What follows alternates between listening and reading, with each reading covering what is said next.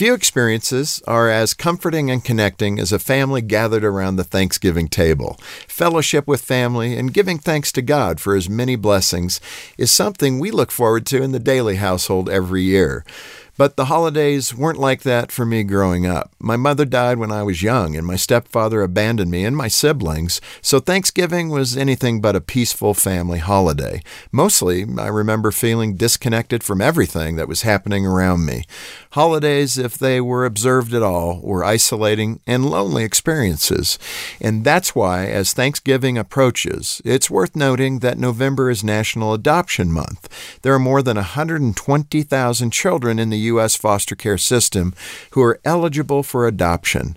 Like me in childhood, these children don't know the stability and care of a forever family, on holidays or any other day.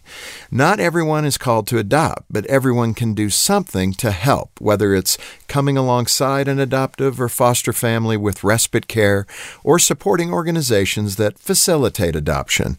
This year, as you sit around your table on Thanksgiving, enjoying your many blessings, I hope you'll remember the many kids who don't have a family.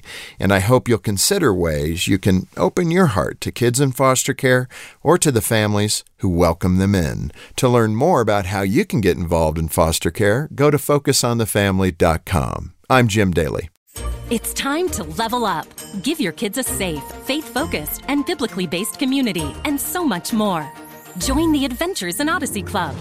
Club members get on demand access to the exciting Adventures in Odyssey series, including more than 900 episodes. With faith building activities, parental controls, and a safe online community, the Adventures in Odyssey Club could be your best adventure yet. Learn more and start your free trial at adventuresinodyssey.com slash radio.